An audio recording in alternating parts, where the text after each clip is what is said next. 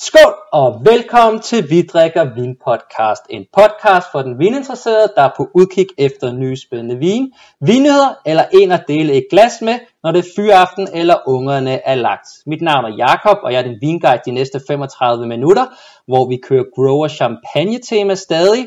Og i denne øh, omgang så kører vi øh, blends for de her producenter, og grunden til det, det er lidt, at Sidste gang, der øh, blev Moet Chandon, de blev lidt øh, bashed øh, fra min side, uden rigtig at have noget at, at forsvare sig imod. Så den her gang, så, så er de med i smagningen, og så prøver vi at smage nogle op mod, øh, som koster øh, det samme. Øh, så der er en færre øh, evaluering. Og til at, at hjælpe med det her, så har vi igen øh, Frederik Ørbæk med.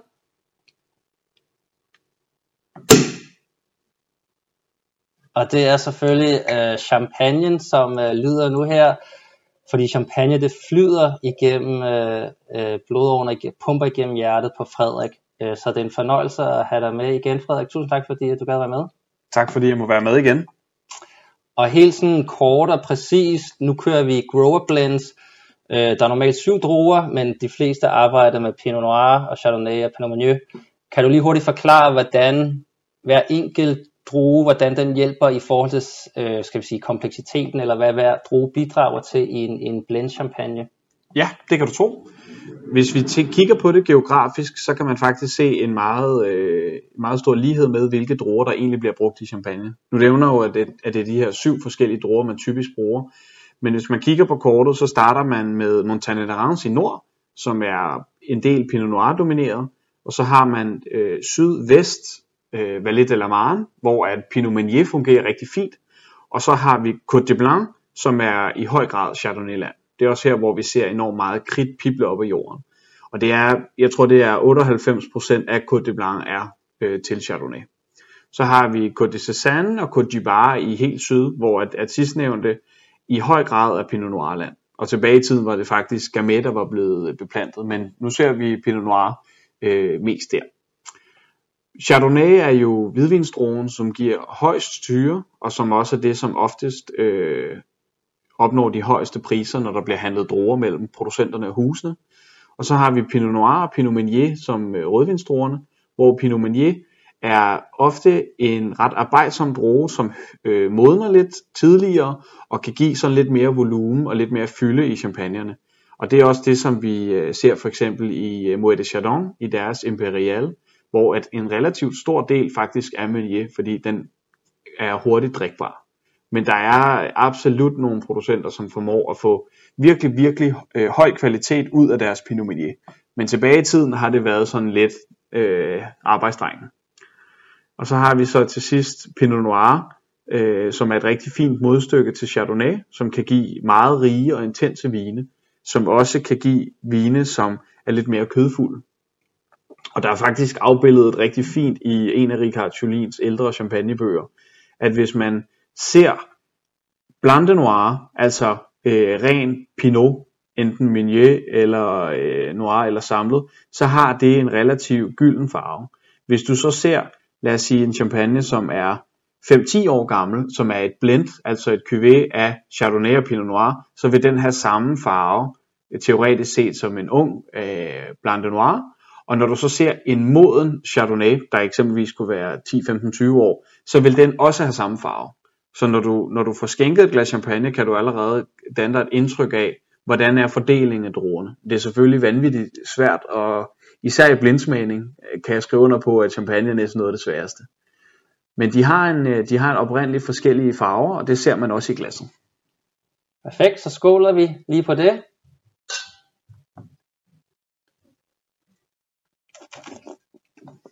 Og i glasset, som jeg kort nævnte, der er den her Imperial for Moet Chandon. Det er det, største, det største hus i Champagne. Ja. Omkring 30 millioner flasker bliver der spyttet ud der. Så står, øh, står omkring 10% af al produktionen. Uh, og lige sådan kort her for os danskere, uh, størrelsen af champagne lidt større end Langeland, uh, hvis man skal have en fornemmelse af det, uh, hvor der bliver produceret vin. Og den her vin, den kan man købe utrolig mange steder, Øh, og jeg har fundet sådan en gennemsnitspris på omkring 300 kroner, så det er ligesom det, at de andre vin også er, er købt ind til, og, og skal sådan op og dyste imod. Og på deres hjemmeside, der kører den sådan øh, alt efter, hvad, hvad release det er, mellem 30-40% Pinot Noir, 30 40% Pinot Meunier og 20-30% Chardonnay.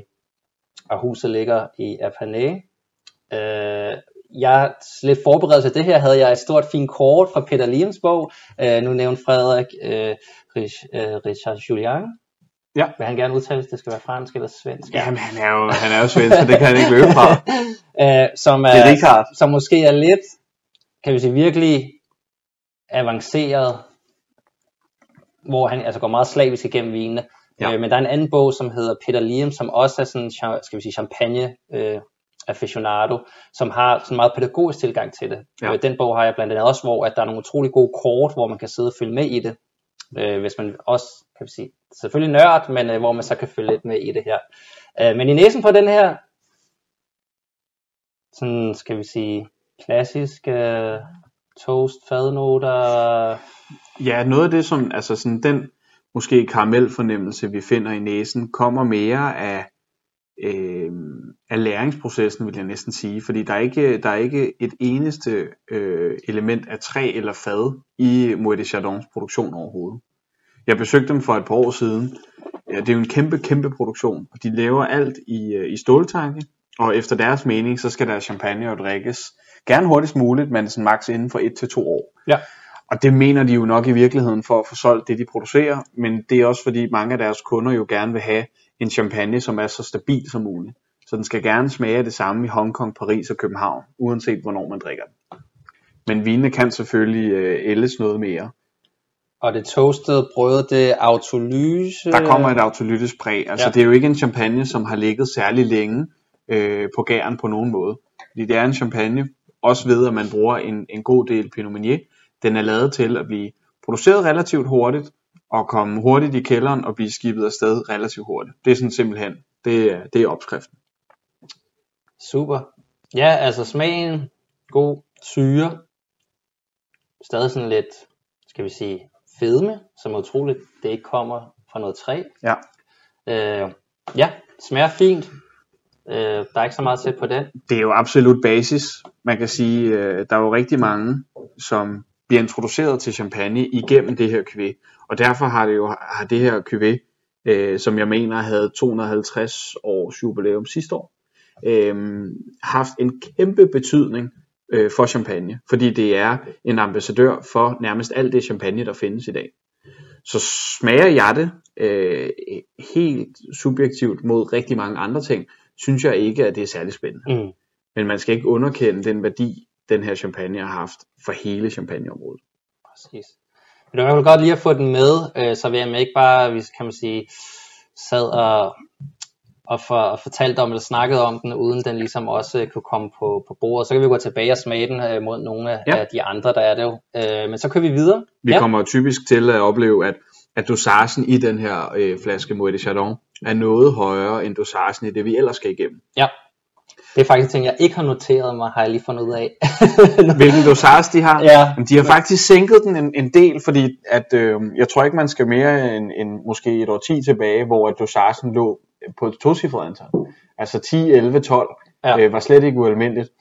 Men øh, jeg tror, det er øh, deres aktuelle chef de cave, øh, Benoit Guez, tror jeg han hedder, som har haft til mission at sænke dosagen en lille smule, uden at det skal afskrække som kernepublikummet for Moet, Mm. som jo skal være en champagne, som man kan drikke anytime, om det er, øh, om det er når man er på klub, eller når man sidder på stranden. Ja. Så skal der bare være komfort, og det skal ikke være noget, som taler til et snævert lille publikum, Nej. hvor syren skal være høj, og frugten lidt skinger. Det skal bare, det skal, det skal bare virke. Ja, det skal bare ramme. Men alligevel synes jeg, at, at de har formået at løfte øh, vinens øh, udtryk ved at sænke dosagen lidt. Og hvis man kigger på deres vintage-versioner, så har de endda øh, i en længere årrække frigivet dem som ekstra bryt. Men det skriver de meget, meget, meget diskret, fordi de er nogle gange bekymrede for, hvorvidt om deres kernepublikum egentlig forstår ekstra bryt. Ja. Hvor bryt jo bare er en generel øh, indikation på, at champagnen er tilsat øh, under 12 gram sukker, øh, når den skulle frigives til markedet. Yes. Så hopper vi hurtigt videre Ja. øh, til, til næste champagne og næste producent. Øh, igen, vi kører sådan basis, kan vi sige, introduktionen til de her øh, lidt grower producenter. Øh, så den her, det er Jorge Freres øh, invitation brudt, og det er en base 2015, som så faktisk har toppet op med 40% af, af Solea, øh, så det vil sige øh, gamle årgange, som hele tiden er lagt oven i hinanden, øh, udgør den her. Og det er 5, eller 5% Chardonnay, 35% Pinot Noir og 50% Pinot Meunier. Og det kommer fra øh, Premier Cru kommunerne Lude, Lude Lyt, lyt, Lyt. tror jeg. og Vildomanches. Ja, jeg kender faktisk ikke sidstnævnte ret godt, men lyt, men lyt, øh, lyt kender jeg. Ja, og vi er i Montagne de Reims, og Ja. det er en øh, vin, som bliver importeret af Lardrup Vin, og hvis du køber 12 af dem, så kan det komme, øh, koster den 335. Og nogle gange har de nogle gode udsalg, hvor at man kan få den billigere, og man kan købe enkeltvis eller færre af den, men øh, det må man lige selv tage sig op. Og de har lige været åbnet kvarter før vi gik i gang, øh, og er lige til den kølige side, øh, de fleste nok. Så det kan godt være, at nogle af dem lige skal varmes op, øh, eller gøre noget her. Nu nævnte jeg jo indledningsvis, at Montagne de Reims primært er kendt for Pinot Noir, men der er selvfølgelig også beplantet de andre to velkendte druesorter, og man kan sige, at støtter mig jo ikke lige frem i min udtalelse, når vi kan se, at det egentlig er 35% Pinot Noir, men klart mere Pinot Meunier som 50%. Men det varierer enormt meget, hvordan man har beplantet de forskellige øh, kommuner, men overordnet så er øh, Montagne de Reims mere kendt for deres Pinot Noir. Mayonnaisen, den er stadig lidt, den giver ikke så meget lige pt. Øh, højst sandsynligt, fordi den er lidt for kold. Måske skulle den have været åben lidt mere. Men så vil jeg sige, så tager den øh, revanche i munden, Ja. hvor der, der er godt power på, god syre og sådan friskhed, øh, sprødhed over den. Øh, Vi kan ikke løbe fra, at Champagne er et ganske nordligt beliggende område i Frankrig, og det gør bare, at historisk har druerne kæmpet med den optimale modenhed. Kvæg øh, global opvarmning bliver det nemmere og nemmere for druerne, men vi har at gøre med en champagne, som er lavet på 2015 base, som inden for champagne jo stadigvæk er en ret ung vin. Havde vi kigget på øh, Bourgogne eller andre steder, jamen så havde, øh, så havde 2015 jo ikke været den absolut øh, yngste vin, vi kunne tage fat i. Der begynder der jo at være nogle, en 19'er og ellers 18'er, der er frigivet til markedet. ja, Men det gør bare, at vinen har en, en ganske høj syre, øh, og det fornemmer man absolut her. og god. Jeg er også en producent, jeg ikke, jeg tror kun, jeg har smagt én vin, øh, champagne fra ham før. Øh, og den her sjove, var lige kigge på bagetiketten, det er jo, at den har faktisk har øh, en dosage på 5 gram per liter. Ja. Så kan man sige, læner sig godt af, øh, kan man sige, den skal vi sige, traditionelle metode at lave det på. Ja, der er jo mange af de her mindre producenter. Nu er det her en Negociant Manipulam producent, som egentlig indikerer, at de har øh, tilladelse til at opkøbe et råmateriale. De kunne, de kunne sagtens eje 99% og så købe 1% og stadigvæk være angivet med et lille NM på bagetiketten. Men det er gængs for mange af de mindre, lidt mere håndholdte producenter, at deres dosage er i den lavere ende. Og det vi også vil opleve ved de her flasker, vi smager i dag, det er, at, at domæneproducenter, de små, de skriver ofte, øh, hvad baseåret er, selvom det er non-vintage. De behøver egentlig ikke at gøre det, men det er jo dejligt informativt. De kan også skrive dekoreringstidspunktet, som jo er der, hvor at, øh, det, det kan vi måske komme tilbage til senere, selve med, med degochering. Og så skriver de også øh, dosagen, og det skriver Moët de Chardon aldrig, Mm. øh, som jo var den første champagne. Ja. Der skal man jo sådan lidt gætte sig til det, øh, og især hvis de så skifter stil, øh, kan det jo være endnu vanskeligere at gennemskue. Men det synes jeg er rart, man kan holde lidt øje med, hvad der egentlig er, der foregår. Ja, der er altid en, sker en afbalancering fra producentens side, hvor meget information er nyttig, og hvor meget ligegyldigt. Ja, øh, ja. Men det, det tror jeg for de fleste. Det er Især hvis man nemmere, sælger til restauranter og sådan noget, sådan, så de folk de ved, ja. hvad man har arbejdet med, og hvad, hvad vil gå godt til, til hvad. hvis man virkelig er interesseret i champagne, og man godt kunne tænke sig at blive klogere, er det også interessant, at man kan dykke ned i de forskellige druesammensætninger. Men ikke bare druesammensætning, men hvad er ophavet af de her druer. Fordi der er ret stor forskel på hvordan øh, de forskellige kommuner, men også forskellige, øh, hvordan Montagne Reims smager i, i forhold til, øh, til Côte de Blanc. Så vil man blive skarpere til champagne, er det spændende med de små, fordi der kan man virkelig zoome ind. Ligesom vi kender i Bourgogne, der kan man zoome ind på, hvordan smager Massot i forhold til Pouligny Montrachet og i forhold til Chassagne Montrachet. Der er det lidt sværere med storhusene, fordi der køber du lidt mere ind på en stil, Mm. en husstil, Ja. hvor der ofte vil være en rød tråd i produktionen. Du kan også sagtens finde en tydelig rød tråd hos en domæneproducent. Lad os tage et eksempel med Jacques Celos. Der fornemmer du ligesom, hvad der er, der foregår i alle kuverterne. Ja. Det er så speciel måde at lave. Absolut, absolut. Men, men, men ligesom øh, Ure øh, bruger noget Solera, øh, bruger Celoste også, han var en af de første til at gøre det, og det ser vi flere af de mindre producenter, at for at blødgøre og gøre deres unge vine lidt mere drikbare, så tilsætter man lidt ældre, øh, mere moden vin. Jeg tager lige en chat mere, for jeg synes, den har øh, meget fin øh, Ja, men jeg er også klar balance og sådan lidt Ja. øh, citrus lime i øh, afslutningen. Ja. Jeg bemærker jo, at det her det er en champagne på 50% Pinot Meunier, og noget af det øh, Pinot Meunier, synes jeg kan tilføre, det er sådan en eller anden vegetal øh, karakter i næsen, som det kan hurtigt lyde negativt lavet, hvis man siger undermoden, men der er sådan et grønt præg i næsen, og så i andre tilfælde kan det være sådan lidt hen kød og hubba bubba, øh, sådan lidt mere eksotisk præg. Men her der er det sådan, der er det sådan den grønne, slankende øh, effekt, vi får af Meunier. Jeg mener, at det er... Ej, jeg kan ikke huske, hvad, hvad hedder han? Lahert? Lahert? Lahert? Ja, han laver en ren rosé på Pinot Meunier, Ja, som har helt vildt den der kødhængte duft ja. i sig, Ja. som er ret crazy at få på en champagne. ja, Især, jeg drikker ikke, altså, jeg kan godt lide at drikke meget champagne, men øh, du ved, har ikke rigtig dy- dykket så meget ind i det, så det var en af de der crazy øh, dufte, man sad og fik. ja. Den tror jeg faktisk, du har serveret blind for mig på et tidspunkt, ja. hvor at, at jeg virkelig var forvirret, fordi jeg fandt det her grønlige, svagt undermodende præg i en rosé, og normalt plejer hvide champagne øh, at være ganske anderledes end roséerne, fordi roséerne netop har mere rødfrugtet karakter, og Mm. nogle gange kan virke sådan lidt mere sødmefuld og hindbærpræget i næsen. Så serverer du mig en champagne, som jeg synes stikker fuldstændig i den anden retning. Men jeg mener jo egentlig også, at jeg gættede på, at der var et godt skud øh, Pinot Meunier i den, af den årsag.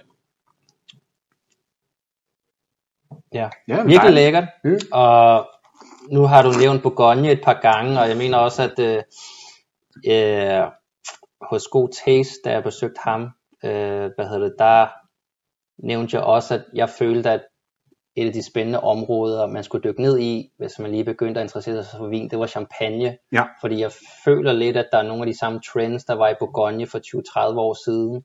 Der er lidt de her store, skal vi sige, trailblazers, eller øh, dem, der ligesom har båret det, Anselm Celos og sådan nogle, som ligesom nu har taget- givet det videre til deres sønner, og der, de har båret en masse frem, Ja, som ligesom har stået lærer hos dem, hvor at de hele tiden popper op.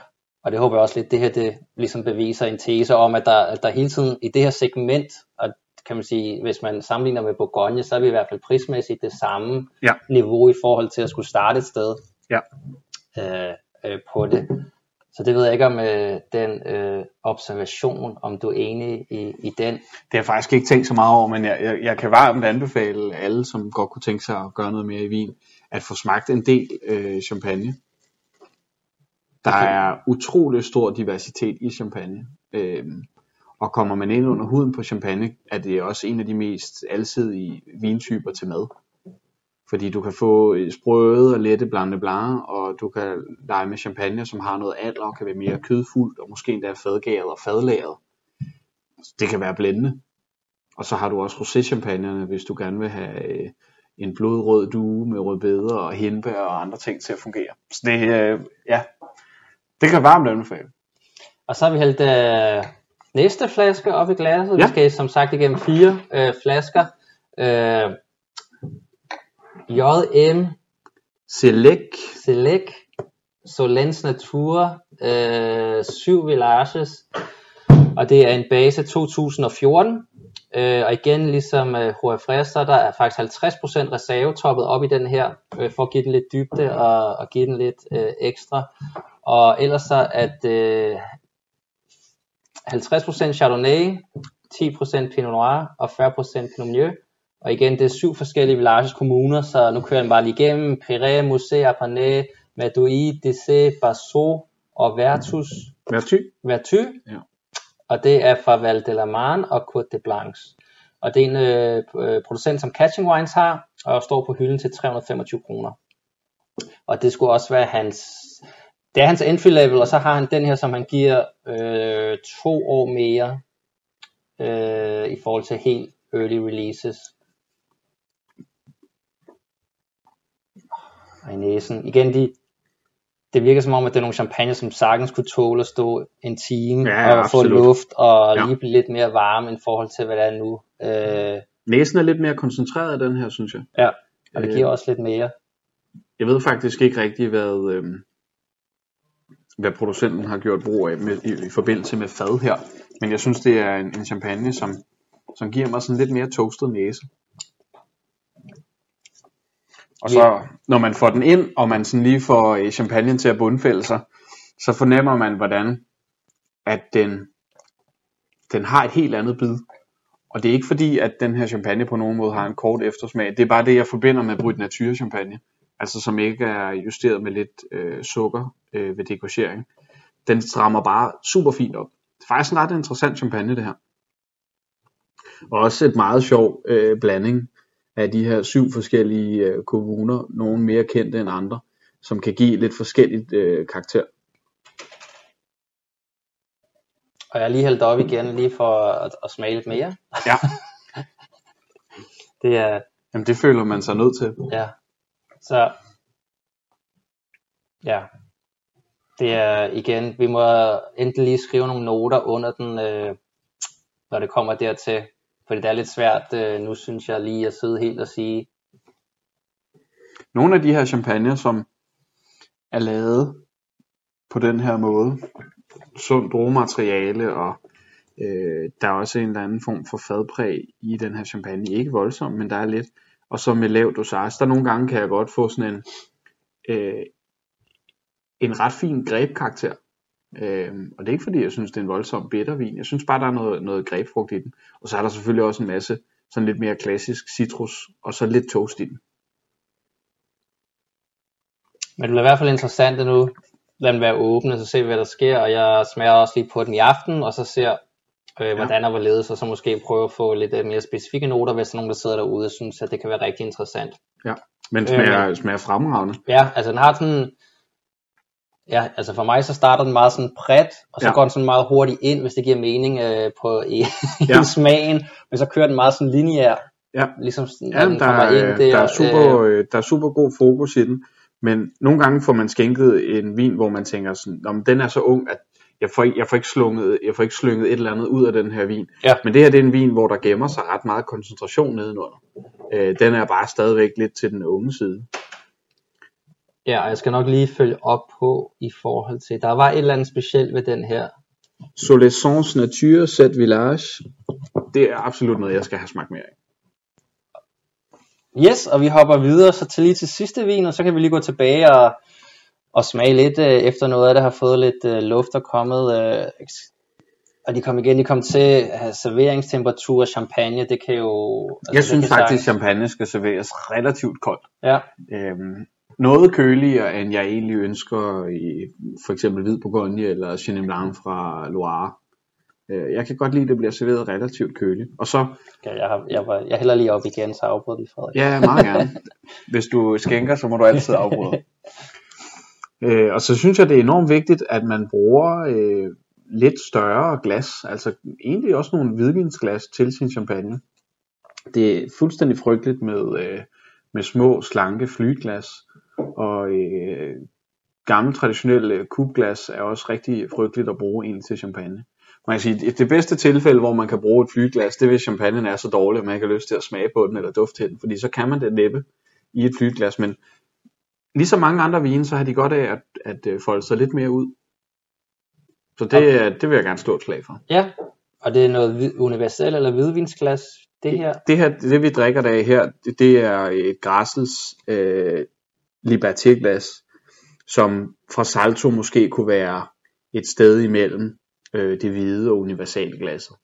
Men gerne et, et, et hvidvinsglas, det synes jeg kan være øh, rigtig fint for at få åbnet nogle af de her champagne, som virkelig ha, kan have noget på hjertet. Altså jeg plejer altid at servere det i Spiegellaus rød på Ja. ja. duftglas faktisk. Ja. Så er Ja, der ja. masser, så er der masser, Der er masser af plads og boltre sig på. Og, ja, og så ud. Og igen, man kan jo altid, alt efter hvor mange glas man har derhjemme, men hvis man serverer det fra et stort glas, og det ligesom, man ikke kan dufte, eller det ligesom bare forsvinder, så kan man altid servere det i mindre glas. Ja, ja. Og så kan man altid sådan finde ud af, hvor den passer henne. Men i, i glasset, øh, Vincent Chalot, Le Fruit de, la, øh, de ma Passion, og det er en 2014 vintage, ren, så der er ikke noget toppet op, og det er øh, 25% Chardonnay, 20% Pinot Noir og 55% øh, Pinot Meunier fra Madouy, hvor den ligger, og det er Val de la Marne. Så igen, man må lige gå ind og kigge på kortet. Øh, Frederik var super god lige til at riste op, hvor de ligger henne, så man har lidt en fornemmelse af, øh, hvor de forskellige øh, kommer fra. Og det er Ekstra Bryt, øh, som importerer den, som øh, vi også har besøgt, og lavet super fint interview, så det kan man jo lige gå tilbage og høre der. Øh, lidt om Martins filosofi omkring vin, og hvad han godt selv kan lide at drikke og importere. Og den står i webshoppen øh, til 370 kroner, men han kører nogle gange nogle corona øh, 20% rabatter, hvor jeg har på den her. Så det vil sige, at vi er nede lige under 300 kroner på den her. Øh, og igen, alle sammen, det er noget, man kan finde på hylderne, så det er noget, du, øh, hvis det er noget, der lyder interessant, så kan man øh, gå ind og købe det nu. Øh, Catching Wine skal man nok lige skrive til Cedric eller Jens omkring det, men det er i hvert fald noget, man, øh, man sagtens øh, kan finde øh, på det her, og Ekstra Bryt er jo øh, utrolig øh, naturvinsfokuseret. Øh, så har vi lige politi, ambulance, undskyld. Igen fornemmer jeg et udtryk fra Pinot Meunier, som igen er det her sådan lidt øh, grønne, vegetale, ikke nødvendigvis urtede præg, som virkelig kan give noget rankhed til champagne. Øh, havde det været ren Pinot Noir, så ville det være sådan meget mere mørkt og sødmefuldt, synes jeg, i næsen. Ja. Øhm, jeg fornemmer også i næsen på den her champagne noget mere fad. Altså øh, det lader til at være en, en fadgæret øh, champagne, øh, som giver noget intensitet på den måde. Jeg mener bag på etiketten, undskyld jeg afbryder, ja. at det står for to forskellige Leodit faktisk, sådan så at det, at det er meget specifikt. Ja, udover, ja det er meget udførligt. Udover, udover, hvad hedder det, selve produktionen af den. Ja. Og det, det vælter også op af glasset, øh, kan man sige, i forhold til de andre, som måske var lidt tilbageholden på nuværende tidspunkt. Ja. Nu har den her så også været åbnet længst tid, fordi det er den sidste, vi hopper på. Men ret udtryksfuld champagne. Igen ja. her mærker man, at der er en ændring i niveauet af dosage, altså sukkertilsætning. Ja.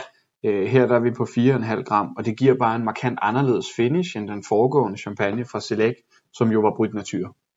Men jeg synes absolut, at altså, det er sådan en meget, meget hårfin diskussion, hvad det er for en dosage champagnerne skal ligge på, og producenterne de smager det jo ofte i, øh, i halve og hele grams øh, dosageforskel, når de skal øh, endeligt frigive deres vine. Jeg synes, det er ret vellykket her. Så skal vi sige mere upfront, eksplosiv næse. Ja. Jeg får sådan lidt tobakket-agtig note, synes jeg. Ja. Som jeg ikke er helt sikker, hvor kommer fra, men lige under de her lidt grønne, øh, meget, skal vi sige, umodne noter. Ja, altså hvis, øh, hvis vi perspektiverer tilbage til øh, Moët de Chardon, som var meget mere sødmefuld, meget mere kandiseret, noget mere sådan venlig og medgørlig, så er der meget mere, øh, der er meget mere race i nogle af dem her. Ja, det kan godt være, at vi lige tager en lille smag og igennem, ja, ja, det og kunne se, der om være, der er nogen af dem, der lige har udviklet sig lidt øh, mere end her. Ja. Jeg føler også, at man måske har arbejdet med lidt lavere svovlværdier øh, i den her champagne. Øh, der er en i positiv forstand øh, en anden oxidationsgrad. Og det er jo ikke rigtig noget, man kan tilsige øh, alderen på vinen, fordi det er godt nok øh, rent 14, men, men de tre foregående, eller i hvert fald de to foregående fra, øh, fra Select og Yré, har jo også en del øh, ældre vin, en del reservevin i. Og meget, skal vi sige, kraftfuld eftersmag, der ligesom holder godt ved. Ja. Måske er det fadet, som lige kører første tone. Ja. Øh, men ellers de er meget ren. Men generelt, hvordan vi har sat op, er der nogle regler eller noget med i forhold til vin, der har dosage og ikke dosage, hvor man normalt kører, eller det er bare mere, hvordan vin performer, eller champagne performer lige nu? Det er vel et spørgsmål om, hvad producenten øh, synes, at øh, producentens druer har behov for. Fordi man kan sige, dosage er lidt sådan det salt, vi selv har hjemme i køkkenet. Det er jo ikke fordi maden på den måde skal smage salt, men salten kan jo i køkkenet være med til at fremhæve de andre smage. Og det er også sådan lidt det, som mit indtryk er, at vinmagerne forsøger at ramme med dosage. Fordi det er så nordligt et beliggende vinområde, så tilsætter de en lille smule øh, sukker, en lille smule dosage, til at balancere vinen. Og hvis vi snakker nogle af storhusene, navnligt øh, Moët Chardon og Veuve Clicquot og øh, Louis Roederer og Ruinart, det kunne være mange andre, der har de en tendens til at tilføre lidt mere øh, sukker for at balancere deres vine, men også fordi det er det deres publikum efter sine gerne vil have. Hvor mange af de mindre producenter, de vil gerne øh, vise et præcist udtryk af, hvad de mener deres vinmarker og deres kommuner og forskellige kuvéer kan vise. Øh, men der er masser af små producenter. Øh, jeg tror, der er øh, 14.000 vinbønder i Champagne. Det er ikke alle, der frigiver noget på egen hånd, men der er virkelig mange små producenter, som også tilfører rigtig, rigtig meget dosage til deres vine, fordi at det skal blødgøre dem, og det er simpelthen den smag, de godt kan lide. Så når vi snakker om Bryt Nature og ekstra Bryt producenter, er det et lidt mere moderne fænomen, som nok har slået sig fast de sidste 5, 10, 15 år. Men som vi jo også bare må sige, passer rigtig godt til topgastronomien i, øh, i Norden. Med rene, sarte smage, øh, uden alt for meget øh, forarbejdning. Og øh, faktisk er det jo også noget, som jeg tror, at japanerne også har taget ret godt til sig, fordi det japanske køkken er også ekstremt nøgen. Mm. Altså, der vil de fleste fejl slå ud. Og det kan man sige, at i champagneproduktion, der vil de fleste fejl også slå ud, hvis man ikke tilsætter noget dosage, fordi så er der bare, altså, så er der fuldt åben. Og jeg har lige, mens øh, Frederik han har forklaret lidt mere, så har jeg lige smagt igennem. Ja. Og næste gang, så også i forhold til tidspres, så må, så, må, så må jeg lige åbne en time før, tænker jeg. Fordi det tror jeg kun, de har godt af, og lidt temperatur øh, øh, og stige der. Men det er jo, generelt, det er jo svært med champagne, fordi ja. At man kan sige, mange store hvidvine fra alle mulige områder, vi kunne tale om, kan man jo godt finde på at åbne vinene i, i god tid, og måske øh, give dem en tur på karaffel. Det er bare lidt vanskeligere med champagne øh, at give længere tur på karaffel, fordi at man jo mister en hel del af mussen. Ja. Men øh, champagne kan udvikle sig fantastisk i flasken, og enormt meget i glasset. Perfekt. Jamen igen, og som Frederik kan også nævne, altså servere det til mad, det, altså det kan klare virkelig utrolig meget mad. Og så, så i hvert fald en grundregel, som mange de nævner til mig, det er, hvis man er i tvivl om, hvad man skal servere til maden, fordi der er noget stærkt, eller der er noget andet der i, du ved, så pop en champagne, fordi det vil altid gå rigtig godt til den. Og, og selvom, igen, rød bøf har jeg stadig til gode, men jeg, jeg ved, den er derude, øh, og, og næste gang, der kommer noget grower champagne til mig, så kan det være, at, øh, at svaret det er derude, i forhold til Rosé de Sangé, ja. øh, som øh, også kan være ret eksplosivt. Øh, men det er igen, det er en, øh, det er en anden podcast øh, helt ja. til det her tema. Øh, øh, så det, det skal man ikke være bange for. Igen, og prismæssigt, så kan man sige, det her det er entry level, så du er stadig oppe ja. i 300 kroner. Men hvis man sammenligner med andre områder som Bourgogne eller Barolo og de her områder, så, så er det der, man starter, hvis man er inden for det her brand. Og Champagne mener jo er det første vinområde, som blev et AOC brand navn, ikke? mener faktisk, at det var nogle af de første sådan i 2030'erne, som var ude og lægge på. Det skal jeg lige researche, når jeg siger det, men ja. de har i hvert fald været ude og sagsøge rigtig mange producenter i USA, som har lavet museerne vin i 60'erne og 70'erne, for, hvor der står champagne, fordi at det er et brand i sig selv, ja. og det må kun komme fra det her område. Det er så er der vist, bestemt. Ja, præcis, og så er, der vist, så er der to producenter, fordi de har lavet det siden 30, 20'erne eller 30'erne, ja. som stadig må kalde det champagne for en del af deres brand, og der havde champagne ikke selv fundet ud af det. Men det ja, jeg tror en del af de øh, appellationsregler og AOC-systemer, vi kender i dag i Frankrig, der mener jeg, at, at en hel del øh, er startet tilbage i 1936. Jeg tror, det er nogenlunde der. Og det er sikkert også der, hvor champagne under de sådan lidt mere nuværende øh, regler er kommet på banen.